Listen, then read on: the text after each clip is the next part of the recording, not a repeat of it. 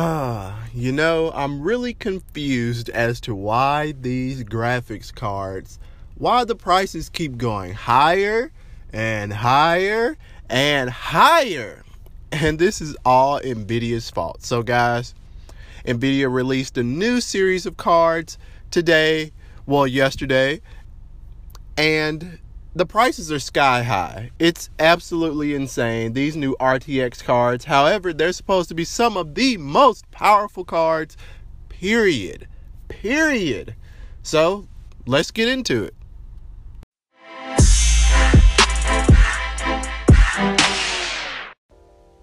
So, I guess you're probably wanting to know, Dexter, how much money am I going to spend? Where you're about to find out on this episode of In the Weeds. So, guys, like I said yesterday, NVIDIA released upon the world some new 20 series RTX graphics cards, and they're saying that it's going to be up to six times the performance that you're getting now, and they're starting at $500. So, NVIDIA released Pascal in 2014, and then they released a 1070 and 1080 in May 2016. So now we've got some new top of the line cards. So when we're talking about RTX, we're talking about ray tracing, which a lot of people are saying is really huge when it comes to graphics.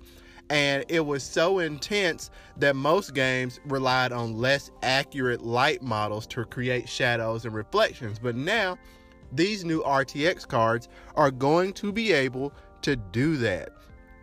So it's going to be a dedicated Tensor Core, which is dedicated to AI processing, that NVIDIA says it's as fast as 10 NVIDIA 1080s. And this is absolutely insane. So, guys, like I said, at launch, this is going to be the NVIDIA 20 series GPUs. They're going to be available in late September for five $100 starting off. So the GTX, the GeForce RTX 2070, and we're going to have the RTX 2080 for 700 and the RTX 2080 Ti for $1,000. So you're going to have your usual suspects on boards producing these cards MSI, Gigabyte, EVGA, Asus, PNY, Zotac, and others are going to be available later today. So also, of course, those Founders Edition cards are going to cost you a little bit extra scratch, guys. So that's how it is, that's how it rolls. Like I said, expect excellent performance out of these cards, although I do have a few gripes.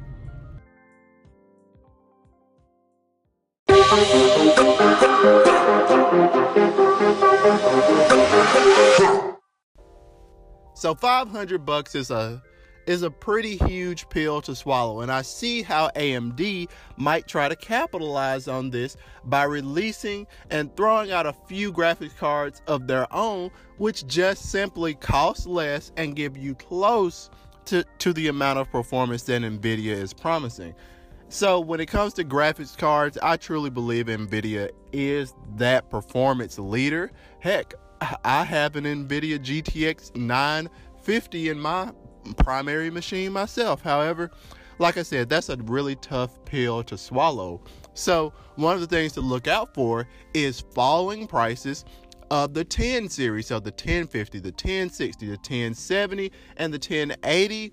These prices should should come down. Now, I'm not a mind reader, and I'm hoping that they come down. However, I was checking eBay yesterday and I saw prices which were a little less expensive than what they have been in the past. So guys, keep an eye out if you're price if you're price conscious like me and hopefully we can get these things down, get ourselves some new cards. So guys, Nvidia pushing things forward once again.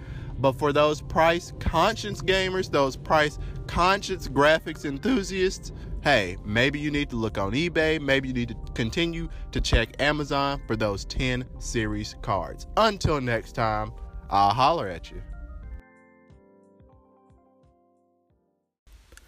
Thanks, guys, for listening to yet another episode of In the Weeds. Be sure to share the podcast and tell a friend about these deep dives into technology that I post on a regular basis.